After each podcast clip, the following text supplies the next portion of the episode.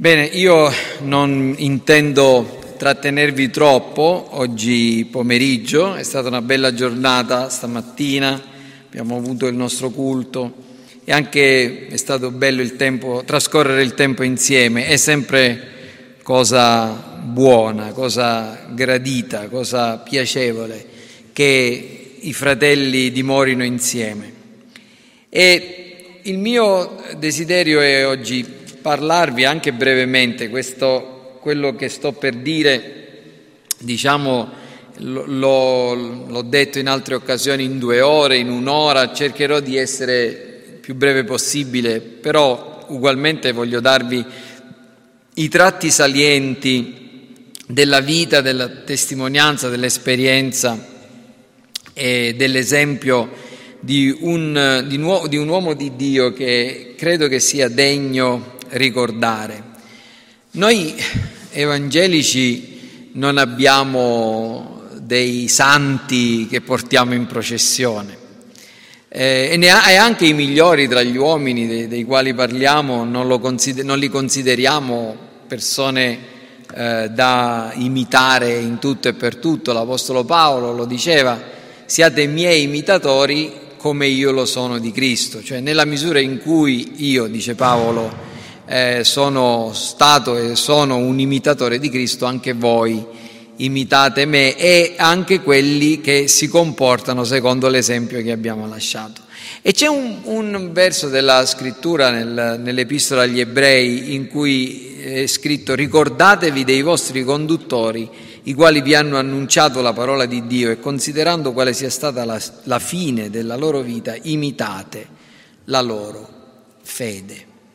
E in un certo senso noi abbiamo non solo una schiera di testimoni che nella, nella scrittura possono essere eh, delle persone che sono degne di essere imitate o perlomeno di imitare la loro fede, ma anche nella storia del cristianesimo possiamo trovare degli esempi che sono in grado di ispirarci e di stimolarci. Uno di questi è certamente un, eh, un riformatore, un martire, un, eh, uno, uno, studioso, un amante della scrittura, eh, vissuto alla fine del XV e all'inizio del XVI secolo.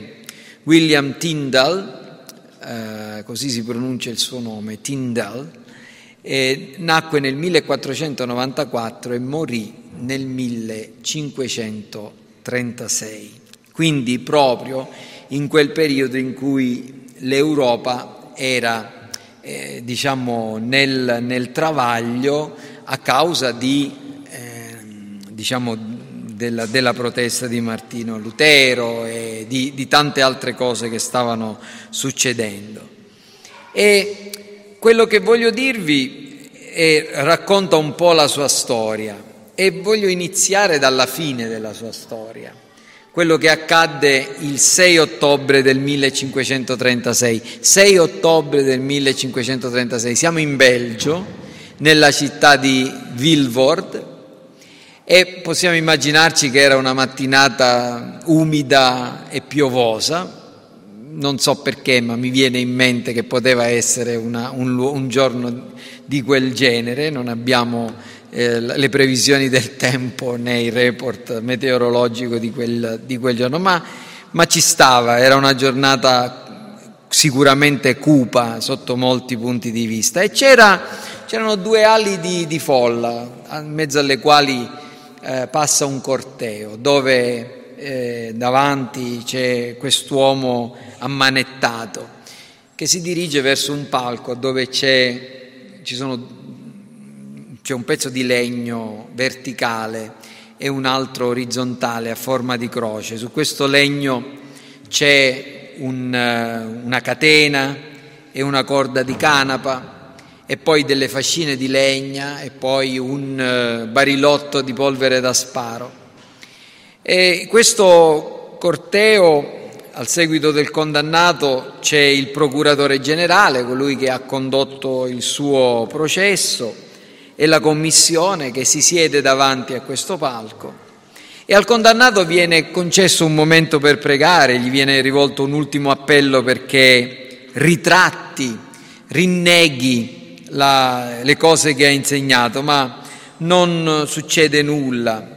Viene fatto procedere verso il palco, i, fie, i piedi vengono assicurati alla base della croce di legno, poi intorno al collo gli, gli vengono poste una catena e il cappio fatto di corda di canapa.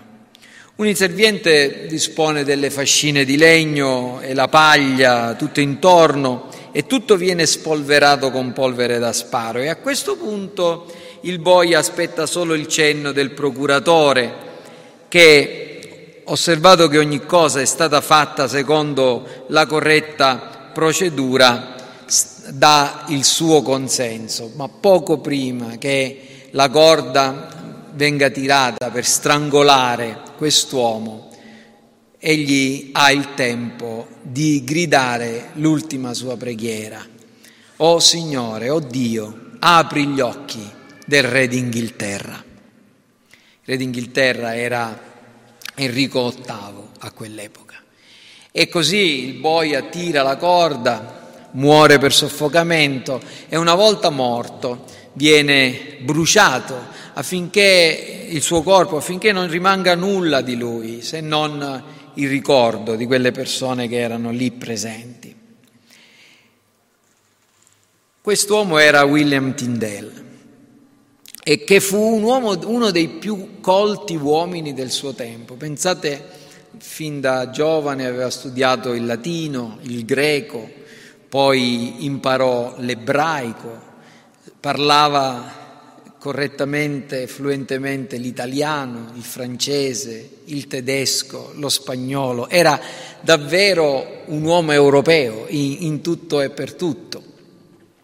E eh, Tyndall eh, soprattutto però era un cristiano, è stato un cristiano, un uomo dal cuore ardente, animato da una sola grande passione quella di dare alla sua nazione, era un patriota in questo senso, di dare sua, al suo popolo la Bibbia, la Bibbia in inglese, nella, lingua, nella loro propria lingua. Eh, quando ho pensato alla storia della sua vita mi, mente, mi sono venuti in mente alcuni versetti della scrittura e una poesia di un poeta siciliano che tutti quanti conosciamo, noi che abbiamo studiato, eh, anche io immagino, io credo che probabilmente la prima volta che ho studiato questa poesia ero ancora alle scuole elementari, potrei sbagliarmi, ma mi sembra che me l'abbia insegnata proprio il mio maestro di scuola elementare. Ed è subito sera, ognuno sta solo sul cuore della terra, trafitto da un raggio di sole, ed è subito sera. E in questa poesia il poeta esprime questo senso di solitudine, di smarrimento provati dall'uomo contemporaneo, che pure si può trovare in un luogo privilegiato, perfino sul cuore della terra, però eh, a questa triste, amara, seppure realistica concezione della vita e dell'esperienza umana, a me è venuto in mente, pensando a Tyndall e pensando alle parole di Gesù, che Gesù ha pronunciato nel Vangelo di Giovanni, qualcos'altro. Sono venuti in mente tre versetti. Il primo che fa appunto da contrappunto al primo verso, ognuno sta solo sul cuore della terra, diceva Quasimodo, ma Gesù nel Vangelo di Giovanni, capitolo 4, il versetto 37, diceva diversamente. Gesù ha detto che in questo è vero il detto, l'uno semina, l'altro raccoglie. Mentre Quasimodo dice ognuno è solo, siamo una, un, un, un, numero grandissimo di monadi, di, di, di solitudini che raramente si toccano. Gesù invece insegna che c'è una solidarietà, c'è un fluire nella storia, c'è un disegno, c'è un corso. E eh, in effetti nessuno di noi lo è davvero e la storia è davvero solo. E la storia di Tyndall in un certo senso dimostra che ciascuno di noi è il risultato di quello che è venuto prima di noi. Noi non esisteremmo qui, non saremmo qui se non solo ci fossero stati i nostri genitori, ma neanche non saremmo qui se non ci fosse stata la storia della riforma protestante ci fossero stati uomini come Lutero, ci fossero stati uomini come Calvino, ci fossero stati uomini che hanno eh, insegnato cose cioè, giganti sulle cui spalli, spalle oggi noi ci troviamo e possiamo perfino vedere più lontano di loro. E quali erano le... Eh, quali erano, qual è stato il precedente o l'antecedente di, di eh, di Tyndall. Ecco, questo signore qui si chiama, è, è il ritratto, il disegno di un uomo vissuto anni prima di Tyndall, John Wycliffe.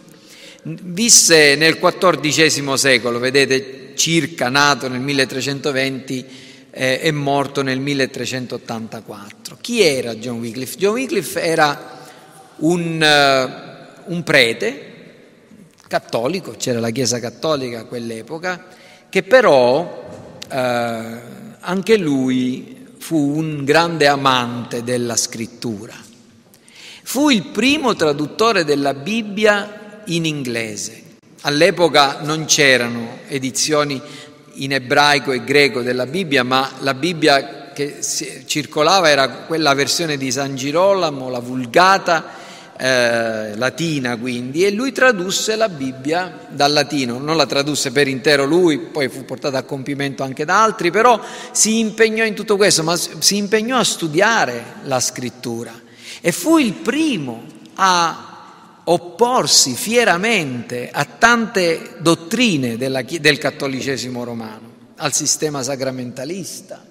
Lui fu il, fu, fu il primo a opporre delle, degli argomenti filosofici e scritturali, per esempio al dogma della transustanziazione, cioè il fatto che con le parole del prete il pane e il vino si trasformano nel vero corpo e nel vero sangue di Gesù.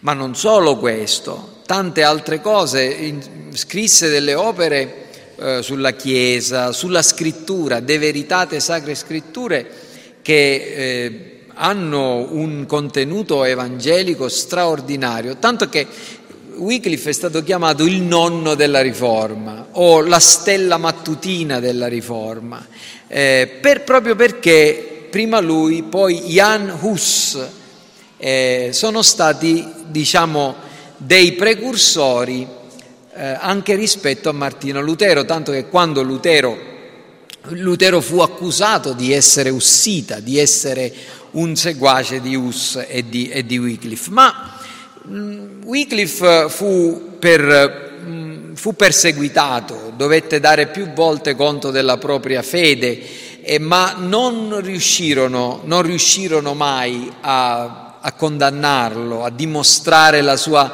eterodossia, cioè la sua eresia. E quindi eh, morì diciamo nel suo letto, ecco, a 64 anni circa nel proprio letto. Però eh, dopo la sua morte accaddero tante cose, per esempio nel 1401 fu emanato un decreto che si chiamava decomburendo eretico, si, significa che eh, gli eretici si possono bruciare, no? a, a proposito del bruciare gli eretici, e poi nel 1415 eh, ci fu una, scusate, sì, nel, nel 1415 eh, ci fu il concilio di Costanza che lo eh, dichiarò eretico. Quel concilio dichiarò eretico anche Jan Hus, che in Boemia, a Praga, sulla piazza principale di Praga, venne bruciato vivo.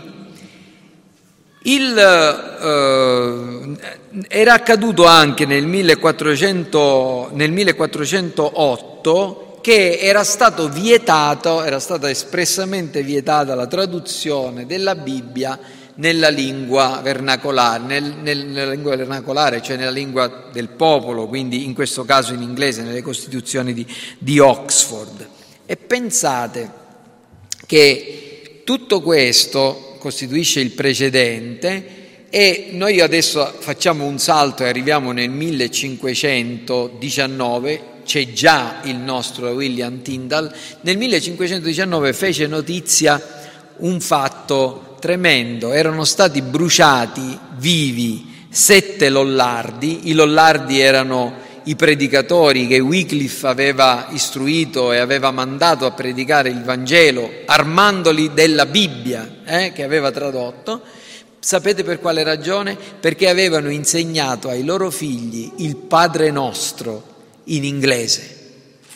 Avevano, eh, fu accertato che quei bambini recitavano il Padre nostro in inglese e questa, per questo crimine sette persone furono bruciate.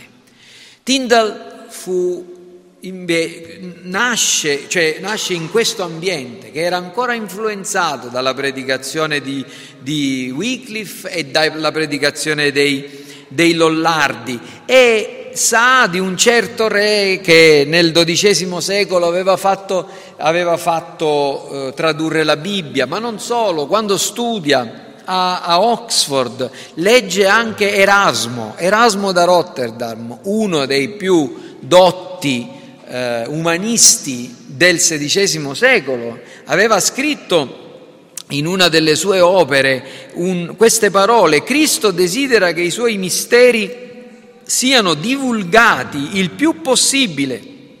Io desidererei che tutte le donne leggessero il Vangelo e le epistole di San Paolo e che questi fossero tradotti in tutte le lingue del popolo cristiano, che siano letti da tutti. Ecco, aveva imparato da, aveva letto da Erasmo da Rotterdam e non solo, avuto, ebbe a un certo punto, dopo la sua laurea, fece il precettore privato presso una famiglia ricca alla quale insegnava ai figli e una sera mentre, aveva, mentre, stava a cena con un certo prelato, questi disse, ah, dice, noi staremmo meglio senza la legge di Dio, ci bastano le leggi del Papa.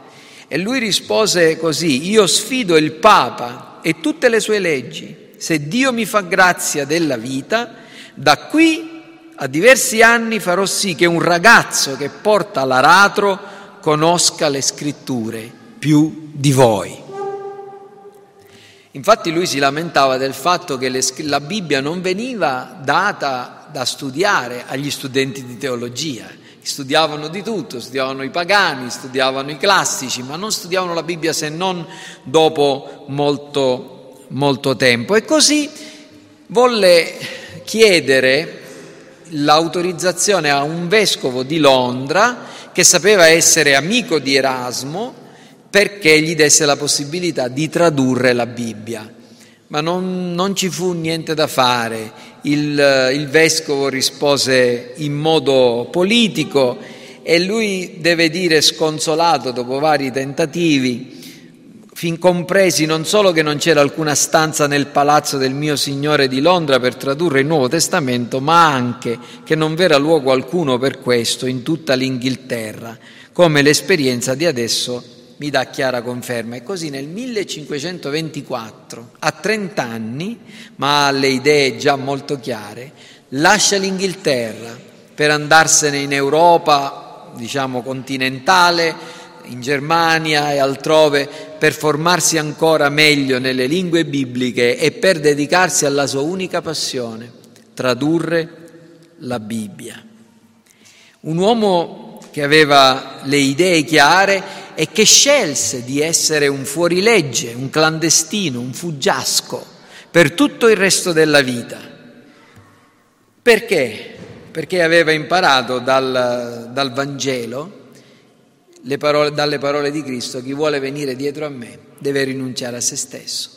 Aveva imparato dalle parole di Cristo che le volpi hanno tane, gli uccelli del cielo nidi, ma il figlio dell'uomo non ha dove posare il capo e che nessuno che abbia messo la mano all'aratro e poi si volge indietro è adatto per il regno dei cieli. Quindi a 30 anni William Tyndall, con tutto questo bagaglio, in solidarietà con quelli che l'avevano preceduto, parte per la, l'Europa dove si vorrà dedicare alla traduzione della Bibbia. E questa è la prima cosa. La seconda cosa, eh, il, mi, mi, guida ancora la, la, la, poesia di Quasimodo, ognuno sta solo sul cuore della terra, trafitto da un raggio di sole. E la mia domanda è perché, perché Quasimodo dice che il sole trafigge eh, coloro che stanno seduti perfino sul cuore della terra. Sicuramente Quasimodo vuole far comprendere che l'uomo è orfano ed è solo sulla terra e che riceve dolore perfino da ciò che c'è di buono in questo mondo, la luce, trafitto da un raggio di sole. Però la storia di Tyndall ci insegna invece che la luce non trafigge, che la luce a volte ci fa male, sì, perché rivela tante cose, ma sicuramente ci illumina. Quindi Tyndall si, si reca in Germania. Non possiamo seguire i suoi spostamenti, ma ci sono evidenze che sia stata ad Amburgo, a Wittenberg, dove forse venne anche in contatto con Lutero, e poi da allora in poi, dal 24 al 36, tutta la sua esistenza sarà interamente vissuta alla luce della parola di Dio alla traduzione, alla stampa, alla diffusione della stessa. E la prima cosa che riesce a fare tra il 25 e il 26 pubblicare una copia del Nuovo Testamento. Il Nuovo Testamento ha tradotto a 31 anni, 32 anni, ha tradotto tutto il Nuovo Testamento. Ne pubblica una edizione in quarto, sapete all'epoca c'era il foglio che era così grande poi il quarto che era appunto un quarto di foglio, ma comunque erano dei, eccola qui, questa è una, un'edizione del, del, Nuovo Testamento del 25 con delle immagini, Uh, con una prefazione in cui lui aveva scritto una parte, un'altra parte era tra, tradotta da quella che aveva scritto Lutero, delle note esplicative, 90 note, 30 erano sue, 60 erano di Lutero. E un libro che eh, sicuramente diciamo, è, è, cominciò a portare grande, grande, scompiglio perché cominciò ad arrivare un po', eh, un po dappertutto e, e, e che lo, lo, fece, lo fece diventare un fuorilegge. Quando arrivò in Inghilterra cominciarono, pensate, un libro questo, come questi costava una settimana di lavoro di un operaio più o meno i nostri corrispondenti 350, 400 euro, però le persone l'acquistavano e quando venivano trovati venivano bruciati e venivano bruciate anche le persone che li possedevano.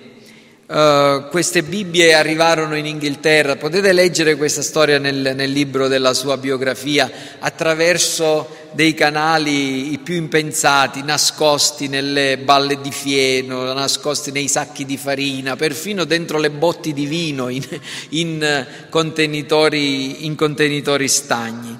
E allo stesso, tempo, allo stesso tempo lui scrisse, cominciò anche a scrivere delle opere che circolavano e venivano lette nel, che venivano lette in Inghilterra. Si racconta che nel 29 il vescovo di Londra ebbe la felice idea di comprare tutte le copie del Nuovo Testamento che era possibile reperire e che un certo Augustine Peckington, che aveva avuto parte nel traffico per portare questi, questi, nuovi testamenti in Inghilterra, fingendosi amico del vescovo, gliene procurò una grande quantità, facendogli pagare in modo che i soldi tornassero a Tyndall.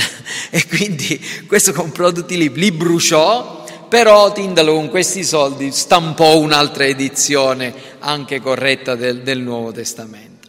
E poi si cominciò a a, cominciò a tradurre il, l'Antico Testamento tra il 28 e il 30.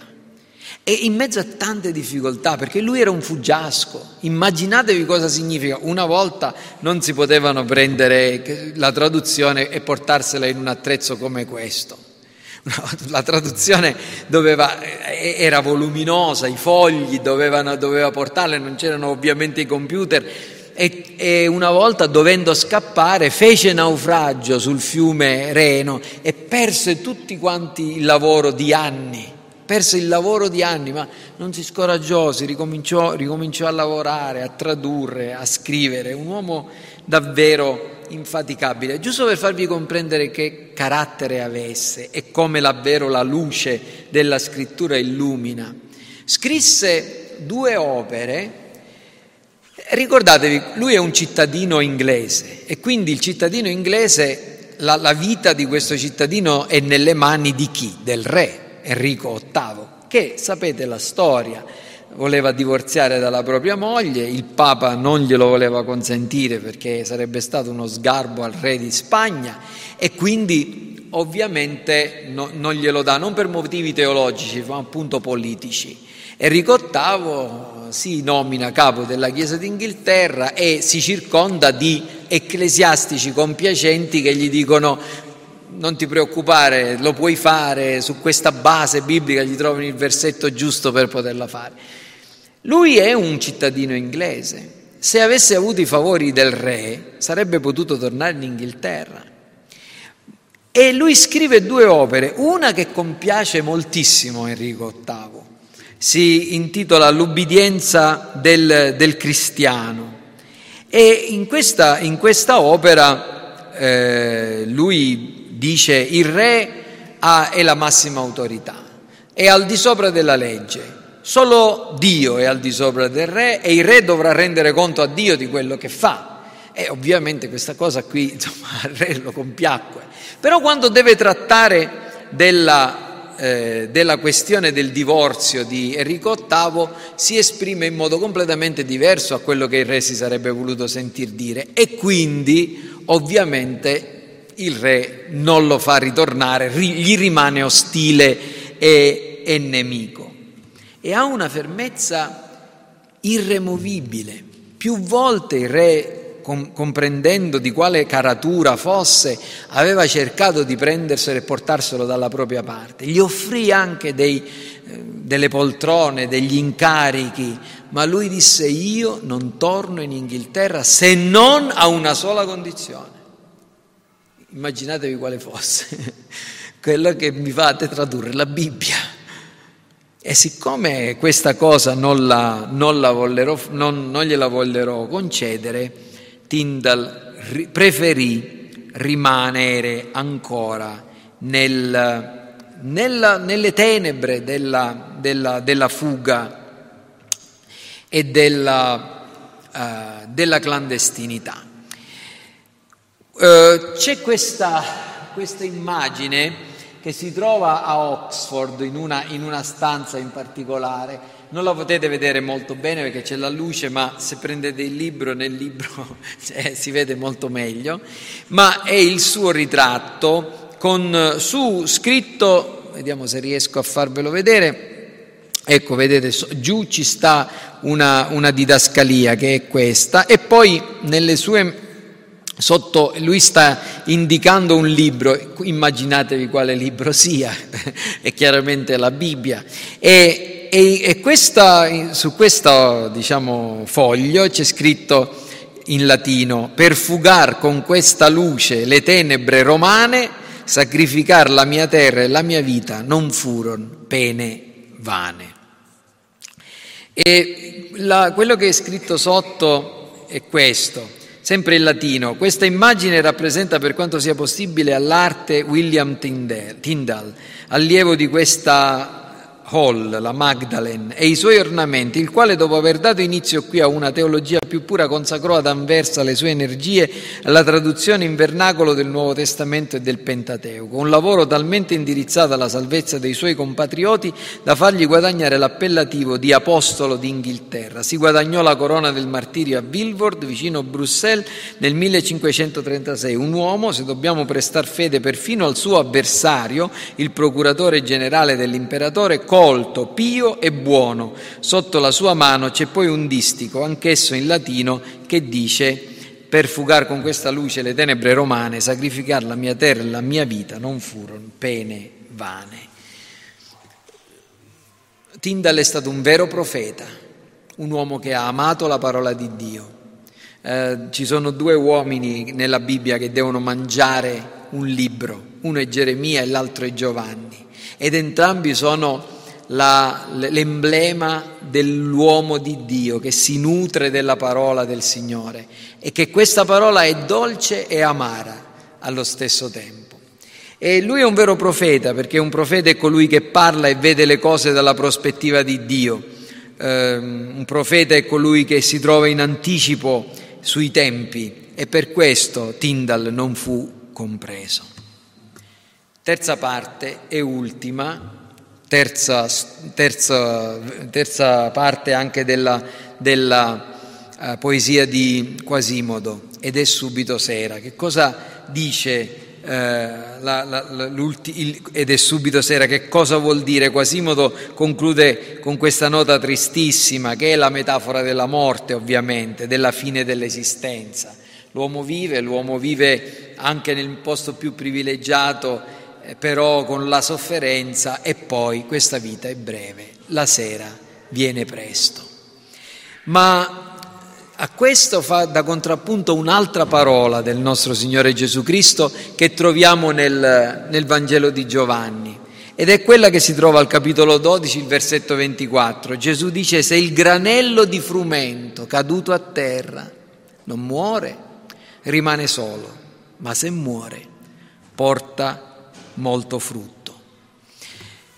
Tyndall ha certamente dovuto sopportare grandi dolori e sostenere grandi lotte e anche avere dei funesti presagi. Gli arrivavano dappertutto dall'Inghilterra notizie dei suoi amici che venivano bruciati, delle sue Bibbie che venivano distrutte, delle persone che tradivano e gli attacchi anche da persone che erano per bene. Non so se avete mai sentito parlare di Sir Thomas More, Tommaso Moro, un santo della Chiesa Cattolica.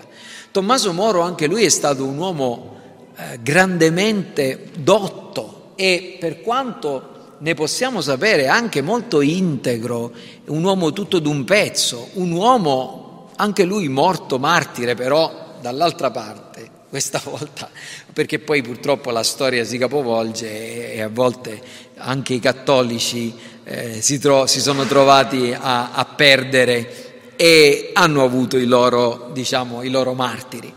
Ma eh, Thomas More attaccava Tyndall, e gli è stato nemico, perché? Perché diceva che lui traduceva male la scrittura. Ma che cosa traduceva male della scrittura? Ecclesia, invece di tradurla chiesa, la traduceva anche con congregazione, che significa proprio questo. O, oppure la parola uh, presbyteros la traduceva anziano invece di tradurlo prete. Ma presbyteros significa anziano. E, e poi la parola agape la traduceva amore anziché carità, perché carità era il termine più eh, invalso diciamo, nel, nella Chiesa Cattolica, o anche la parola eh, metanoeo, il, il, verbo metanoeo che significa ravvedersi o cambiare mente, lui lo traduceva, la, la, lo traduceva appunto ravvedersi, ravvedimento, anziché penitenza. No? E questo era lo scandalo. E immaginatevi per un uomo onesto, che, cosa, che quali grandi sofferenze dovette essere e lui dovette anche soffrire il tradimento. Un certo Henry Phillips, un, figlio di buona famiglia, che però era sicuramente un debosciato perché aveva rubato dei soldi al padre, se li era giocati eh, e li aveva persi e poi per fare un po' di denaro si eh, impegnò a vendere, a trovare, a trovare Tyndall e consegnarlo alle autorità. Si finse amico. Un giorno andò da lui e gli disse, maestro Tyndall, io ho perso il mio borsellino, mi potete prestare dei soldi? E Tyndall, che non se lo faceva dire due volte quando poteva fare del bene, disse, vieni, vieni a casa mia, andiamo. Sì, sì, maestro Tyndall, sarete mio ospite, oggi mangiamo insieme, con i soldi che gli doveva dare lui però.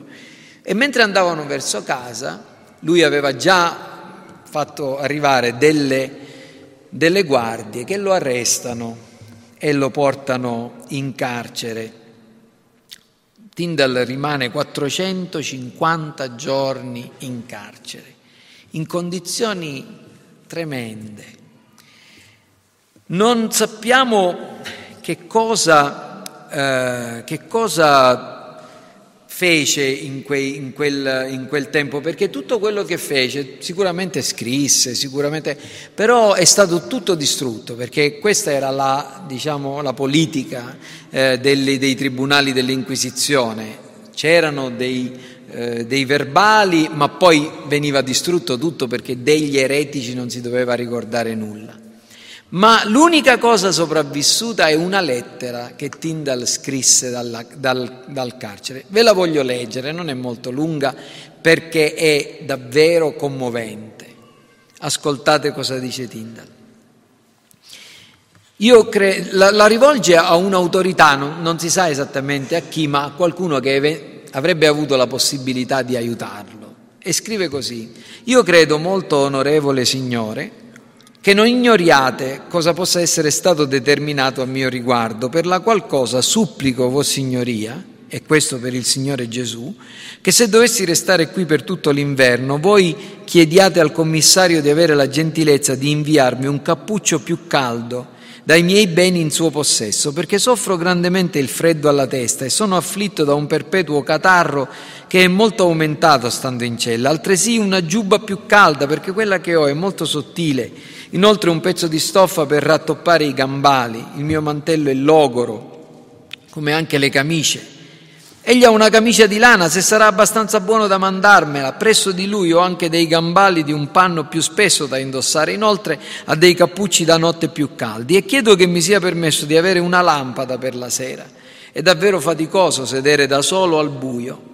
Però più di ogni altra cosa io supplico e imploro la vostra clemenza di insistere con il commissario che mi faccia cortesemente avere la Bibbia ebraica, la grammatica ebraica e il dizionario ebraico, perché io possa trascorrere il tempo in quello studio in contraccambio possiate ottenere quanto più desiderate, fosse anche soltanto la salvezza dell'anima vostra, però qualunque altra decisione fosse presa a mio riguardo, che sia effettuata prima dell'inverno, sarò paziente, attendendo la volontà di Dio, per la gloria della grazia del mio Signore Gesù Cristo, il cui spirito, io prego, possa sempre dirigere il vostro cuore. Amen. Willielmus Tindalus. Qualcuno ha scritto da questo scritto spirano una nobile dignità e la piena indipendenza, non c'è il benché minimo segno di adulazione, ancor meno di servilismo nella lettera, che anzi è perfettamente cortese e rispettosa. Tyndall accetta la sua attuale situazione nella calma assoluta, per quanto cercherà di alleggerire il proprio fardello il più possibile. Però in tutto questo il suo pensiero principale è per il Vangelo che gli è stato affidato. Come sapete, lo sapete già e sto concludendo, la storia si conclude con la morte de, di Tyndall il 6 di ottobre del 1536. Che cosa succede? Succede che come vi dicevo all'inizio, le ultime parole di Tyndall furono «O Dio, apri gli occhi del re d'Inghilterra», 1536. Nel 1934 era stato arrestato e William, John, John Rogers, un suo amico, che era il cappellano della chiesa, della, della famiglia presso la quale lui dimorava, riuscì a salvare tutti i suoi manoscritti in modo che non fossero confiscati e li portò da una parte segreta dove furono raccolti e furono stampati tutta la Bibbia che lui aveva tradotto. L'anno successivo, nel 1537, John Rogers pubblicò una Bibbia in inglese che passerà alla storia con il nome di Matthew Bible.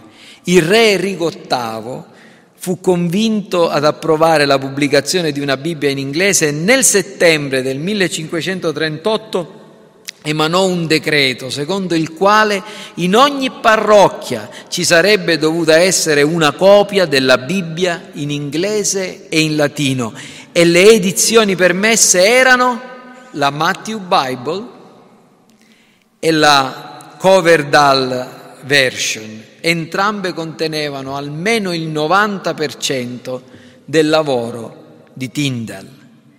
E la stessa cosa si può dire della famosa versione della Bibbia che è passata alla storia e che ancora oggi è in uso in gran parte del mondo anglosassone, la famosa re, la Bibbia del Re Giacomo, la King James, la Authorized Version, che contiene anche questa il 90% del lavoro di William Tyndall.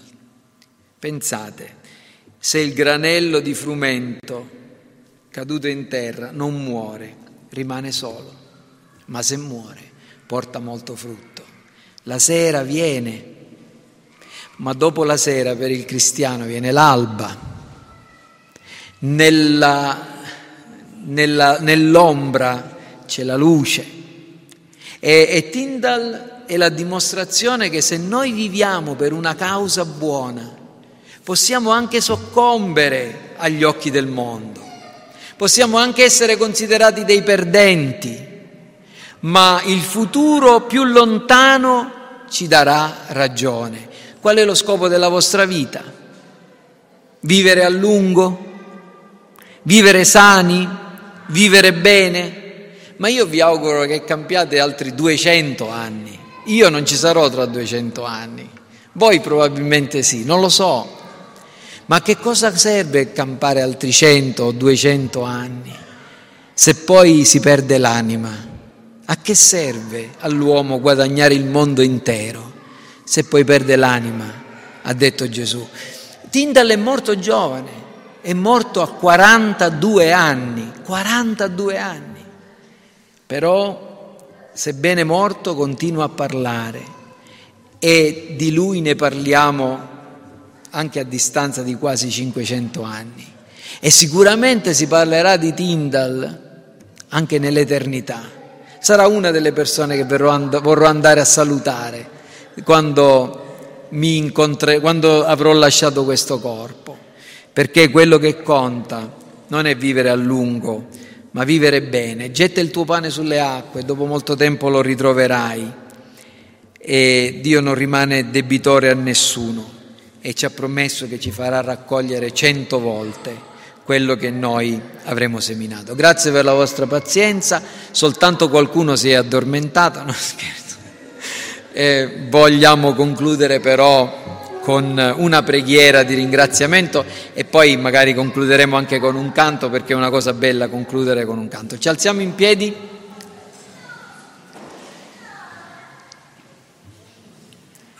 Vogliamo pregare. Signore Dio nostro, noi ti ringraziamo per eh, il tempo che abbiamo potuto trascorrere insieme. Ti supplichiamo che lo stesso Dio che ha operato in, in uomini dal grande coraggio, come William Tyndall, possa operare anche nel nostro e che tu ci conceda di compiere il nostro corso, magari senza fare cose spettacolari come quelle che ha compiuto quest'uomo, che tu hai preparato per un'opera speciale, ma essendo fedeli alla chiamata che ci hai rivolto, di madri, di padri, di lavoratori, qualunque cosa tu ci metta a fare, insegnanti, operai, impiegati, dovunque siamo, Signore, concedici di essere uomini e donne del Vangelo, come abbiamo sentito questa mattina. Grazie per questo giorno, accompagnaci adesso nelle nostre case, nel nome di Cristo. Amen.